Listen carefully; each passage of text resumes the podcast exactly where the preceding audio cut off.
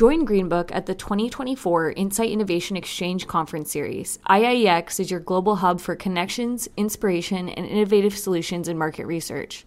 Visit greenbook.org/events to learn more about events in Asia, the Americas, and Europe. Use the code podcast for 20% off general admission on all upcoming events.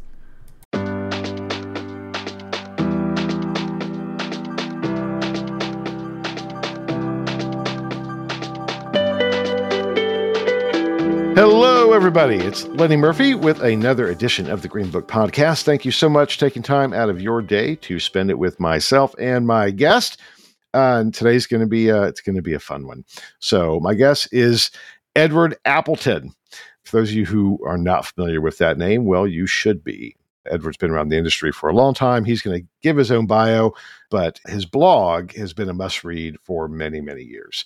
And he's a a fantastically insightful, funny, uh, and no BS guy, someone that I've appreciated for a very long time. And it's great to finally have him on the podcast. So, Edward, welcome. Thank you, Lenny. Thank you. It's good to catch up. It's good to um, see you, hear your voice. And yeah, I'm really looking forward to it. I am as well, and hopefully we'll both still feel that way at the end. So you never know. You never know. Absolutely. All right. So a lot of folks may not be familiar with you, so I will leave it to you to kind of give the, the bio that you want to deliver. The story I'd like to tell about myself. So, yeah, uh, Lenny introduced me. I, I my name is Edward Appleton. I am a researcher by profession. I started off way back in London with on the research agency side, a company called Mass Observation, which my UK colleagues will know as a very ancient but prestigious um, organization doing really cool stuff in the Second World War for the Ministry of Defense. So I was there for a few years. I tried to learn about sampling and statistics and all the things that have gone out of fashion nowadays. And then I went to the client side, in Nestle. And that's kind of been sort of like, if you like, that pattern. So agency side, then going client side. That's been the pattern over my career, my, wow, 25, 30 years in market research except my wife is German. That's a big thing. We, we left the UK in 1989. I don't think I had anything to do with the falling of the Berlin Wall, but it was there when I went, and it wasn't a few weeks later.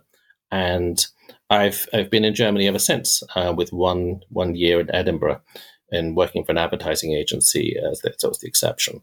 So I'm not going to take you through anymore. I'm I got fascinated by qualitative research in about 2014, 15 and joined a, a, boutique called Happy Thinking People in Berlin. And I stepped away from the sort of like the hands-on doing stuff and took care of their promotion. So a bit of marketing, bit of sales, bit of R and D, bit of PR. And I've known Danny for quite a while. We've had always had lively conversations, um, polite disagreements, and I'm honored to be part of his um, this big podcast today. So thank you, Lenny. Is that enough? I think so. it's never enough, Edward, but at least for our audience, it gives them a sense. So, you know, if people have not been reading Research and Reflect, which you've been doing, gosh, what, 10, 12 Longer. years? Yeah. Yeah, yeah long, long time. It's an amazing, if, if you started go, reading it in the beginning, like I did, to now, it tracks through your experience the progression of the industry in many, many ways. And with the view that you've always taken that's slightly yeah, I still I struggle. I'm still struggling with the word. We talked about it before we went live, but I'm, I'm still going to use cynical for lack of a better term. But meaning, hey, wait a minute, let's not buy in all the hype, right? Let's let's pay attention to things and a reminder of the basics of what matters, you know, of quality and and you know delivering impactful insights rather than getting blinded by the the bright shiny objects that we continue to get caught up in. Is that a pretty fair summation of the the perspective that kind of infuses all of your writing? I, I have kind of like um, you know sort of an empirical skepticism, which says you know what are the facts here that are beyond a narrative? What do I know, and sort of like what somebody trying to conceal or not tell me, and where is the, where are they getting ahead of themselves in terms of where they would like to be? So, yeah, when you said earlier on, you know, slowing things down, maybe it's not slowing things down, but just putting a critical lens to things and saying, well, this is my take. Um, maybe I'm wrong, but sharing sharing my point of view for what it's worth. Well, yeah, I think it's been important. So it's something I've tried to actually emulate that you've inspired me to do as well. Really? Like you, yes. Oh my really, goodness. truly. I know. I mean, you're you're you're one of my heroes. Oh, Edward. Lenny. Uh, That, that means I can't. I, you're going to ask me who my heroes at the end. Now you've just cancelled the answer. I can't say it, can I? yeah. I'll, I'll come up with. Uh, no, I'll find a way around that. We'll get there. Don't worry. Okay. All right. Good enough. Don't worry. Good enough. We'll we'll have a few heroes, and you'll you'll appear. Don't worry. Oh, well, I appreciate that. Thank you. But it, truly, and I think especially lately, right, for the past year, when we're in another period of disruption. I mean, crap, we've been in a period of disruption for, you know, the last 20 years, but it seems as if, you know, there is a new technology, AI, that really does have the potential to change a lot of the role, the function, the process of insights it's not hype anymore. It's it's being proven.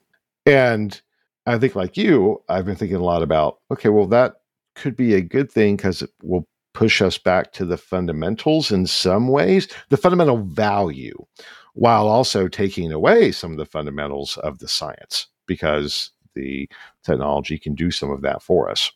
So I have tried to emulate that. I think it's, it's you've made some really important points. So let's let's start there uh, give me your state of the union. What do you see happening? What do you think right now the state of play in the insight space? So I, I think you've you've said it really nicely, Lenny. That you know there have been waves of hype driven by you know technology since well 20, 20 years, maybe a bit longer.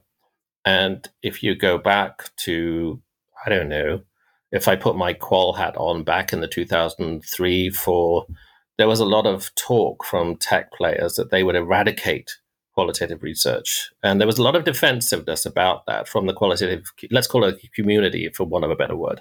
But there was a lot of pushback and say, "Oh, it sounds like this is very arrogant, and they're getting ahead of themselves." And and so it proved that there was a lot of sort of like hype of people saying this is validated before it was validated. And i think if you if you look forward to, to now i say is, is this similar? And i would say probably not. I don't think so i think this is much much bigger generative ai and it really does seem to convince on you know even if you're just if you say this is a small experimental piece of research you've done but it's giving pretty scarily good results. And synthetic data doesn't seem to be, you know, the hmm. word bad is not written on it at all. It seems to be quite convincing.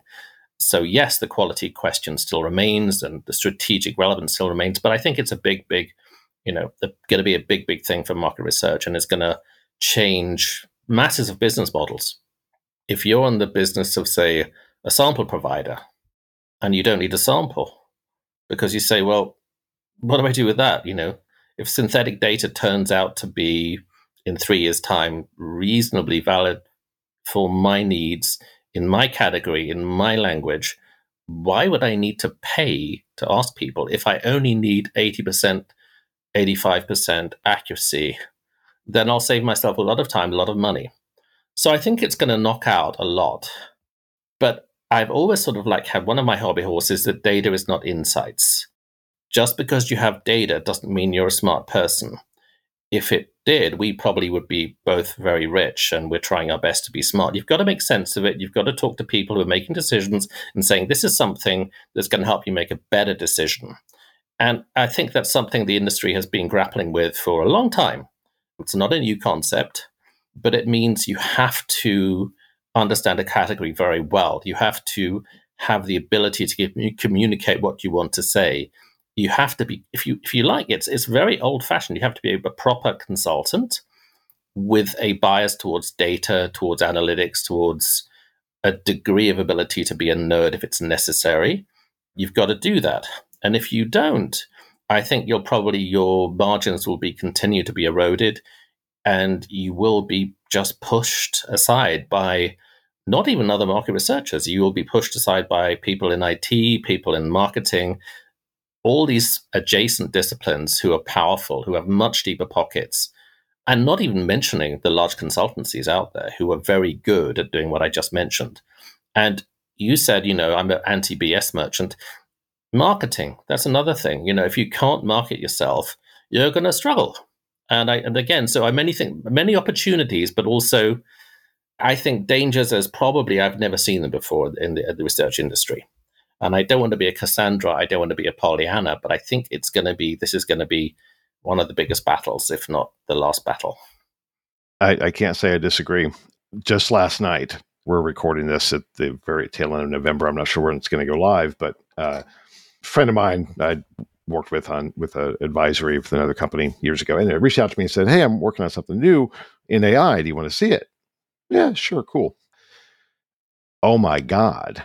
Now, in this this was a marketing application to effectively streamline the production of of content of marketing content across multiple platforms and and form factors. And it mimics the persona of the brand and is specific to you know your your category. So we used greenbook as a you know demo and it pulled in some of my blog posts and and the output was staggeringly good was it perfect no but my thought was okay this just eliminated you know multiple roles uh, in the organization potentially right and it was driven by by data you know, uh, in a very different way. So that that's an example of look, see, you know, I just saw this application.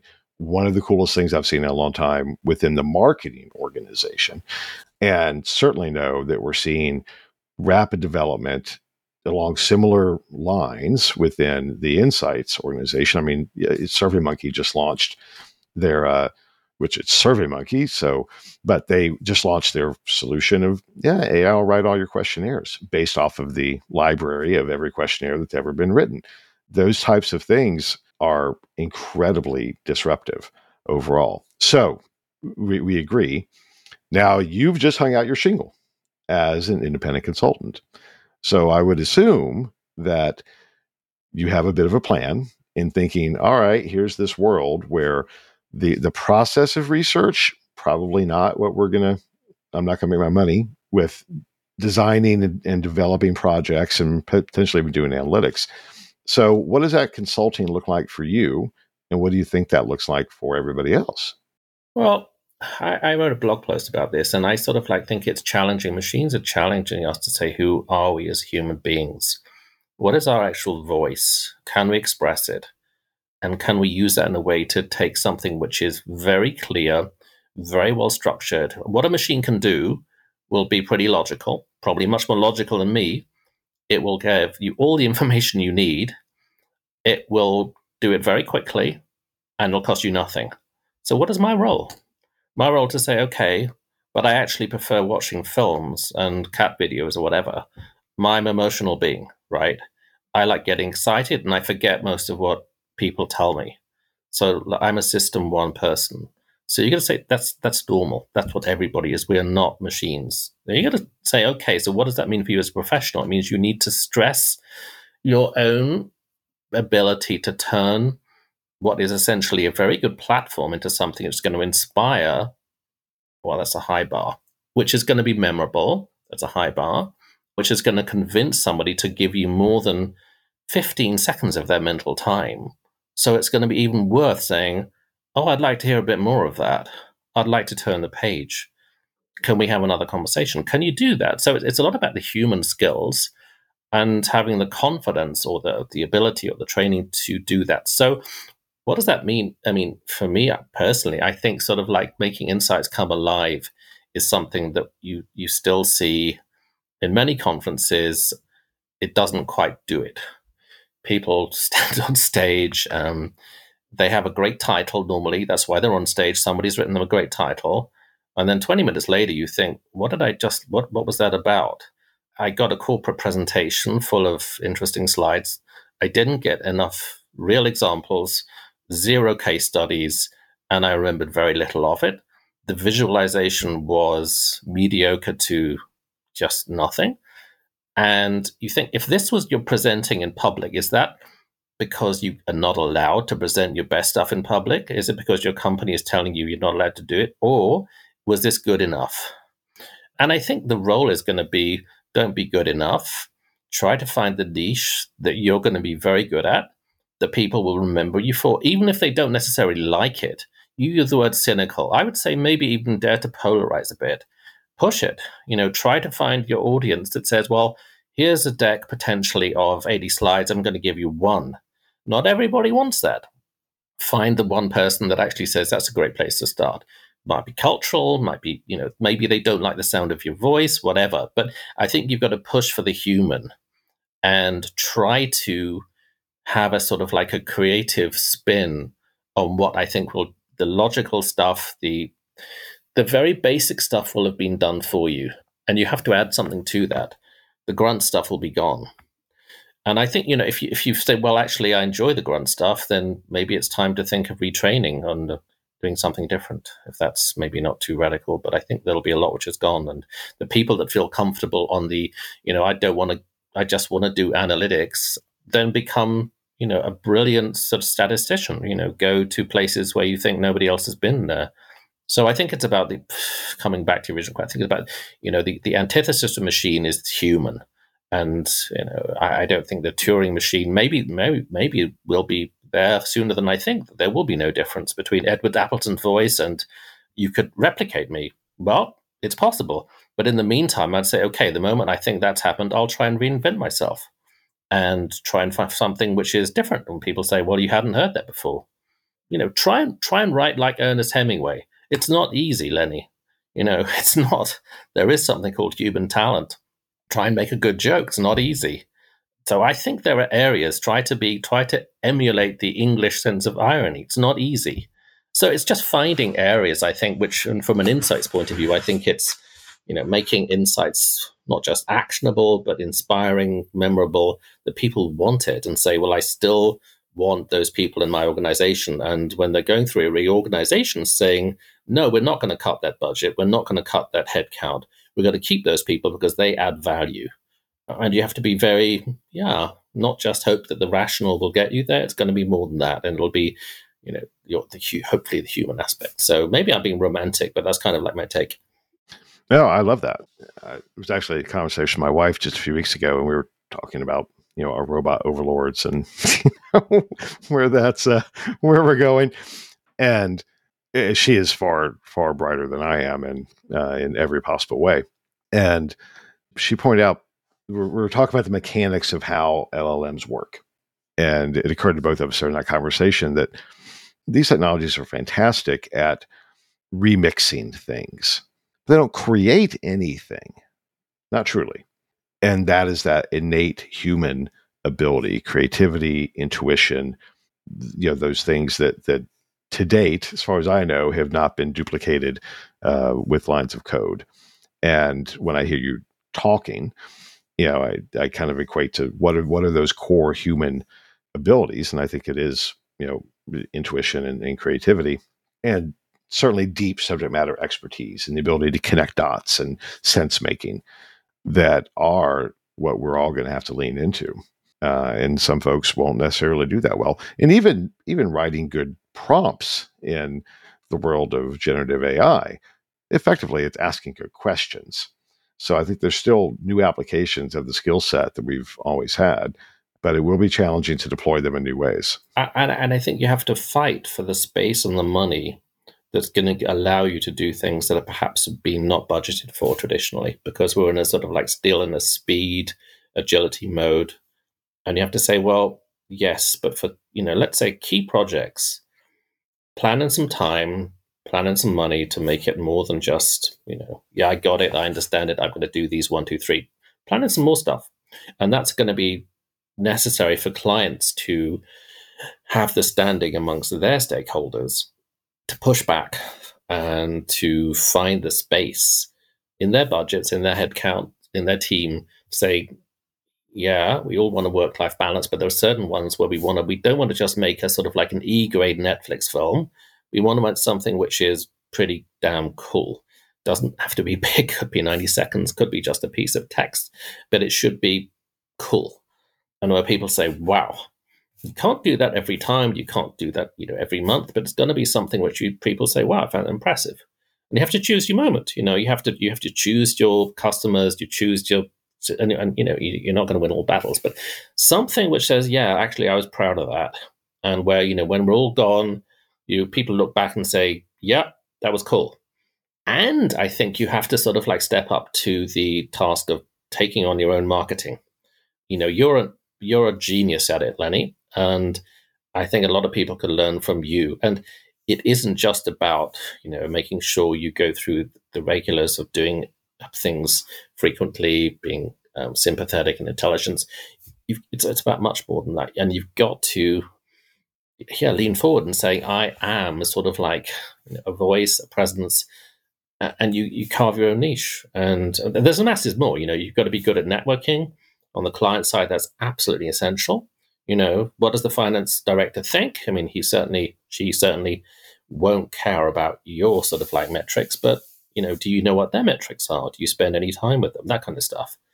So it's it's it's a it's a, I think it's you know it's still a very cool place to be, but the urgency of these I don't think they're new challenges, but I think the urgency of these challenges is going to become massive, honestly. And and then there's the whole backdrop of industry consolidation, you know, um, and you know my personal history. I you know I, I didn't think I would be doing what I am now seven or eight months ago, but that's that's life. You know, you lose your your personal ownership. Um, people step away from businesses saying, "I've had enough." That that's also life, you know. And you think you've got to you've got to be able to pivot.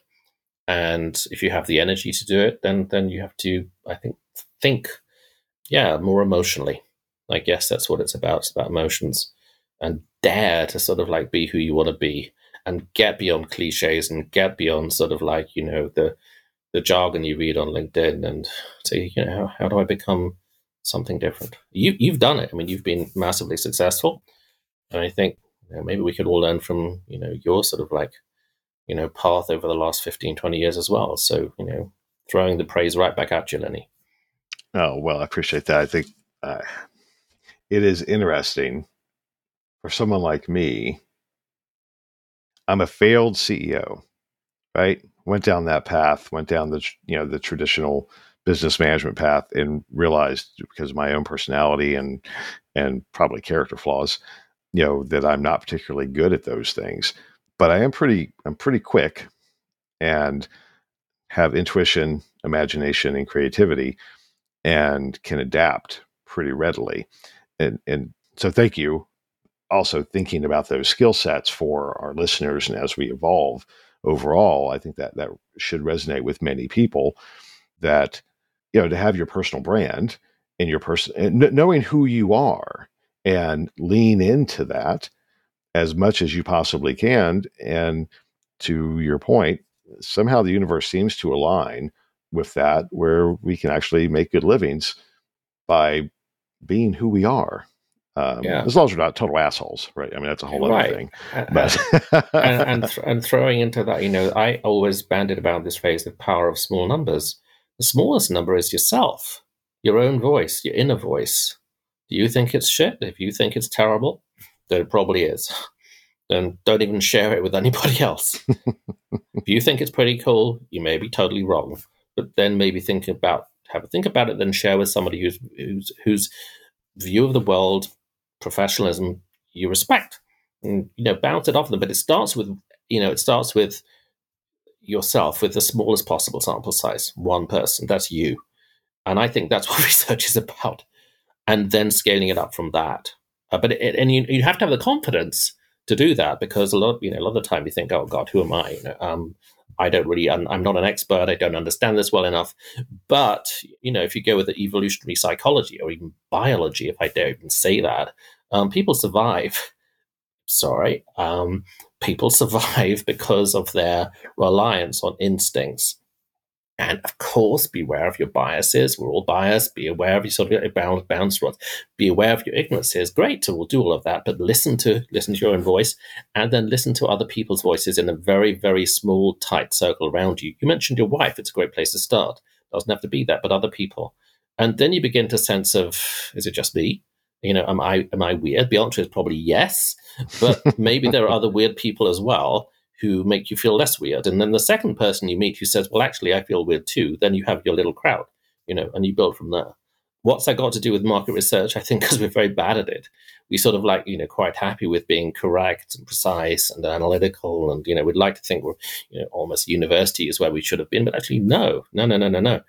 It's, it's about sort of like finding data driven empirical narratives that surprise people, that sort of say, oh, really? You think that? You have, you, you can you, you know what's this based on you know what's the strength of your story? But they want to they have to want to listen to you because ultimately we're competing with netflix you know? Will anybody listen to this if they can go immediately onto netflix? Maybe not. Um, so you got to give them reasons to do that. And you know not many of us look like hollywood film stars so we have to do it differently. I love that perspective. It's going to be interesting times as we go forward but here's what i do know or at least i think i know uh, and as usual i I think I'm right. Whether I am or not, time will tell. But the nature of work will change. The nature of our business structures will change. How we spend our times will change. The tasks that we perform. But inherently, if you're smart and open to new ideas and adaptable and authentic, then there's going to be the opportunity to create value. And if we create value, then we'll make we'll make a living. And I think especially if somebody with a qualitative background, uh, I, I, think the future is fairly bright for uh, qualitative researchers because they, they now finally have tools to have scale, but their skill sets are the glaring gap in this new paradigm that's emerging. You know, the solutions don't duplicate. So I think I think qualitative researchers are going to do great. Though, what do you think about that? I think you're right. Otherwise, I wouldn't have spent seven or eight years with happy thinking people. But I think that there is still there is way to go in really doing the basics on qualitative research, Lenny. I mean, it's a sad thing to say, but for many people, many clients out there, it's still limited to a few tools. It's still where it was 20 years ago. You know, because try and test yourself. Nothing wrong with them. Still groups, still but you know, it's it's, it's a lot more than that. And it's been a lot more than that for quite a long time. And I think a lot of clients still struggle with, with what, what do I do with qualitative research? I think that there's still a lot of misunderstandings out there. And you know, C-Max Solari, I remember him saying, I don't know, about a year ago, I think, when he was spending more and more time helping with his wife's business, which I think was you know, doing restaurants, which sounded really hard work actually, but probably pretty cool if you enjoy chopping and I don't know. But he said, too many people still don't understand what qualitative research is, and I think that's absolutely right. And I think we we've done not a, and I I still think that's one of the areas I feel passionate about to try to get the in the chopping and changing world of client organizational structures to, to find the time to do this sort of like what I call category education. What is qualitative research? How do you use it? What are the tools? It's basic stuff, but not enough people still get it. A lot of, you know, what percentage of qual of what percentage of qual spending is in Germany? I don't know, five percent of total spend, if that, something like that. It's tiny. Wow, really? It's very small. Not twenty percent like the global. It's, it's no, no. I'm now. I may be wrong. I need to check, but it's not much. It's small, and you don't have sort of like you don't have a proper. The UK, you do. You have the AQR. You have the wonderful QRCA lot in the US, but outside of that, you know, who are who, who are the people doing this sort of like you know the the industry style work about educating people. It's, it's just absent. And that's because of the nature of the business. But to your question, yes, I definitely agree. I think qualitative has, you know, a, strong future, but it, it has to, yeah, continue working on, you know, the, the, the evolving understanding. What's the difference between, you know, something say, why do you say that? You know, that is not the essence of qualitative research. That is a closed-ended, uh, an open-ended question in a quant research. And too many people say, well, oh, really? So how do you get to hidden responses? And you, they say, well, you've never heard of eye tracking. All this stuff you think, well, of course, it's not new. Well, actually, I think the educational world is massive. And why is that? Because I think, you know, on the client side, there's an awful lot of A, new staff coming on the whole time, and B, an awful, an awful lot of staff. When I was at this conference in Berlin a few weeks ago, so many of the people on stage seemed to be marketing people, learning. And I thought, is this the future? You know, are other clients going to be marketing guys or women? I'm not sure, but you know, they're not going to really spend a lot of time understanding about I don't know basic projective techniques, semiotics. You know, so I think there's a huge potential, but I think there's still a way to go in terms of filling that potential. And there isn't somebody with a deep pocket who's going to give you three million if you're in private equity. That's nothing. I mean, how many qualitative agencies get financed by private equity? Not many, if any. You know, um, so it's a question of who's going to finance the marketing. Who wants to spend somebody who's doing a marketing role for a qualitative boutique in Berlin? Good question, huh? Yeah. Well, that, there you go. It's yeah, that does that. That's an interesting point. That you know, if if we're, we're looking at platforms driving so much of the process, and humans, an increasing or actually a decreasing service element because the technology is getting better and better doing those things. And the human component is inherently consultative. There's only room for so many McKinseys in the world, right? And that's not even a great example because McKinsey sells products. You know, they sell IP. It's not necessarily skills. They kind of position themselves that way. And no offense to our listeners from McKinsey, the brilliant people across the board. But from a business standpoint, you know, it is a consultancy that sells products.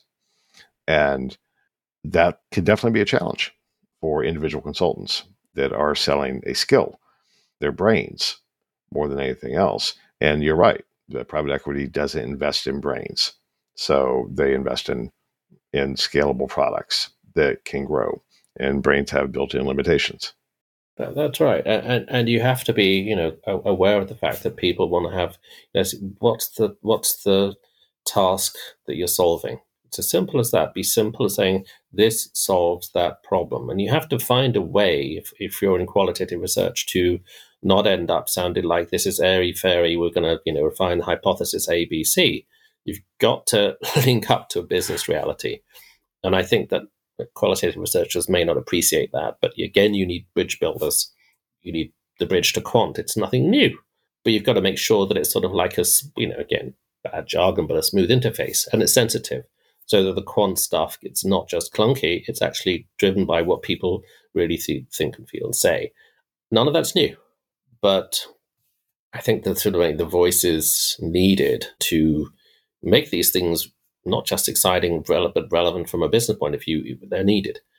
And i think you know the, the qsa does a great job in, in uh, creating platforms. I think the aqr does a, a great job as well. But you know i don't think it's easy on the financial side for these organizations to recruit people to finance events because you know if you're looking at sponsors they say well you know where's the opportunity? What is the size of the opportunity? It's not like you're going for a scalable product where you can say we have you know f- five key new tools we can sell them across the globe. No you have things like culture context etc so it's more difficult but i think the qual space I, I hope is something that will continue to thrive and you know the things that are you know near that like behavioral economics and things which are you know non-verbal implicit stuff that kind of stuff i, I really think they have a huge value uh, but it's putting it all together you know it's a you know you, you may not want to be a qual specialist you say well put it all together. You say what is what is this telling me about? What's the business problem? What is this telling me?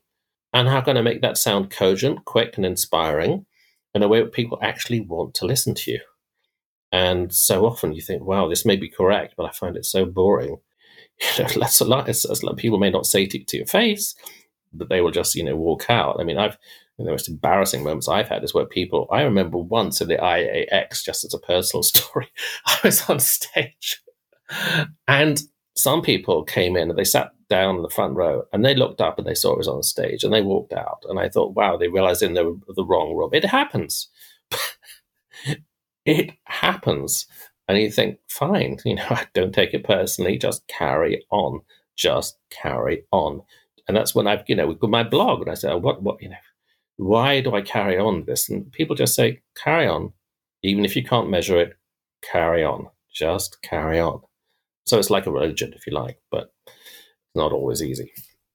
No, but it's uh it's great advice, and obviously you're doing that now. So let's conscious of your time as well as our listeners you've launched on this new era in your life. You're carrying on. What do you hope that's going to look like? I hope I will help on the client side people turn something which is they think is pretty good into something which is makes insights even more inspiring by sharpening it, cutting it down, being critical from a narrative perspective and analytical, because I trained in quant, but not trying to say I'm, you know, I'm your best technical market researcher, but somebody who can help you turn something which is good into something which is even better. So my personal sort of like preference is to try to make language sound convincing, logical, but occasionally throw into something which is memorable. And on the agency side, on a very simple simple front, you know, trying to find ways of getting management to take your reports seriously. So looking at one pages, and I, I always used to hate doing those as a client because I would once a project was done, I thought, oh God, I have 21 pages. I'll outsource it, you know, because I really didn't want to go back into stuff which for me was done and dusted. Outsource it. Or if you want to get onto a, a stage, get beyond the headline, get into the actual presentation, look at sort of like the how writing a, a proposal which is sounds intelligent, sounds like you want to hear more, use me to do that kind of stuff. And on a more strategic level, be a sort of like a sparring partner for people who want to, if they if they feel they're open enough to get any positioning advice on how their company is um, looking versus competition, whether it's a good time to sell, get out of the business, or maybe develop something which is a little bit more differentiated or powerful or whatever. Yeah, so on the strategic side, do something like that. And and finally, I guess there would be this notion of you know, what client sides have an interim vacancy where somebody is out for six months or nine months or however long, then just sort of like, you know, we, we live in a virtual world, so to speak. So pick up the phone and um, I can maybe step in and then step back out again. Okay. Uh, all that sounds great. Now, one last thing, though, that you're, you're hosting your blog on Substack, which I, I find Substack fascinating. I subscribe to many different folks. I think it's the best collection of, of great thinking on the planet, all in one place, right? Experts like you, expansive, diving deep or not, depending upon the topic. But it's just a it, it's a fantastic resource and an interesting business model to take experts and find an opportunity to create income off of their IP, off of their expertise in a very different way by sharing that. So, any thoughts on that? Do you see a path of building a great Substack with you know thousands of uh, subscribers, paying ten bucks a month, uh, and going that direction? Yeah, I mean, I think that you know the thing is is when people get to see you, see you, hear your voice. So I think, I mean, at Substack, I read something earlier on today that they're getting now more into videos. I think the sort of like yes would be the answer to your question, but probably be over hopeful to earn much money with just a blog. But it would have to be kind of like a, a series of I don't know, maybe if it's only just four or five times a year, but sort of like interactive videos, something like this, where people can see you. Because I think there's no well, obviously there is a substitute for face to face, and we're just doing it. But I think the face to face is is really still the best. So it's something I've struggled with a little bit because I don't like looking at myself on camera. I always feel a bit self conscious and feel old fashioned, and you know, you you make loads of mistakes, and I haven't got a video editor and all of that kind of stuff.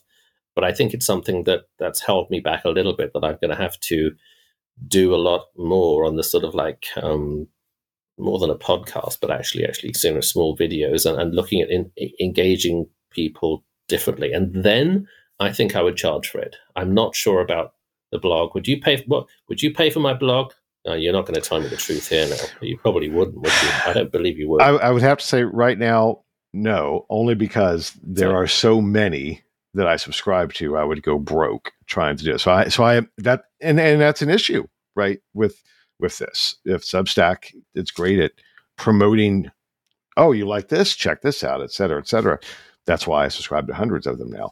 So that's a, I think there's a flaw in their business model from that standpoint of just economics of a subscriber. I have to be very, very, very picky because my wife keeps gives me this much budget, right, to spend on those things. um, Thinking about the Murphy retirement fund, probably. That, that that's exactly well, and we still have kids at home, and you know all of that good stuff. So Edward, I, I, think your voice is fantastic. I think that the perspective that you bring, and that's why I wanted to have you as a guest, is an important one, and people need to keep hearing it from as many people as possible that carry, you know, credibility. And you absolutely have that. Thank you. My energy is still there. My my belief in the industry is still there, and the fundamentals for me have not changed, except as I said earlier, I think they've got a lot more urgent. And I think that synthetic data will change masses. And when you read small things that John Puleston shares with the outside world, it sounds scary. And uh, Mark Ritson from the UK puts out there. And so it's going to change not just market research, it's going to change masses. But then you move on to things which are going to be valued, but they're going to be different. And I think research, you know, more and more companies will want to make data based decisions, but they're going to be doing them differently. And I think there'll be, you know, yeah, I think market research could be in a good place. And this is something we could have said five years ago as well. If it sort of steps up differently to its true essence, and, and that's not going to be about being expert on terrible to say, but things like you know, Kathryn Korostoff probably would hate this, but questionnaire design and you know, the panel structure business, they they may they may disappear. Uh, they may not, Catherine. If you're listening to this, they, they, you know maybe you you're going to be leading OpenAI on this one, but it's a danger. So I think it was on the urgency of the, of the change is you know it, it's the urgency of life to quote Morrissey is a UK singer from the the 80s, and he talked about that, and I think he's spot on. The Smiths live in my head, if not anywhere else in the planet. they are a favorite. Uh, actually, I, am quite proud that my uh, my 13 year old and 14 year olds actually can rattle off many Smith songs and uh, have them on rotation on their uh, the Spotify list. So I, I, I is that right? It, that's right. I think I've I've I've done wow. something right as a dad. So oh, you've done lots right, Lenny yeah. Edward, we, we, could go on and on from there. I, I, love the conversation. Congratulations on the new uh, the new opportunity. And is there anything else that you want to let our listeners know before we? Uh, well, where, where, where can they find you? They they can find me by going onto LinkedIn, and they'll they'll see my contact details, and they can you know look at my my blog, research and reflect if they want to. And I even have a telephone number, but I'm not going to share with it you online here. Otherwise, I get all sorts of unusual calls, which may be more interesting than I would like professionally. You know? so smart man, smart man. No, no, no, no, no, no, no, no. I wish I was smart. I, but you know, we we play with what we've got, right? Yeah. So the grey matter is still there, Lenny. It's great to catch up. Thank you so much for your time. It's great to talk, and I'd love to. And let's make some time to, you know, continue the conversation. To use that great phrase. Absolutely, absolutely. Thank you, Edward. This has been great. Want to uh, give a big shout out to our producer Natalie, our editor Big Bad Audio, and of course to you, our listeners, because Edward and I would still have time to talk, but it's a lot more fun knowing that maybe other people are going to get value out of it as well. And that's it for this edition of the Greenbook Podcast. Take care.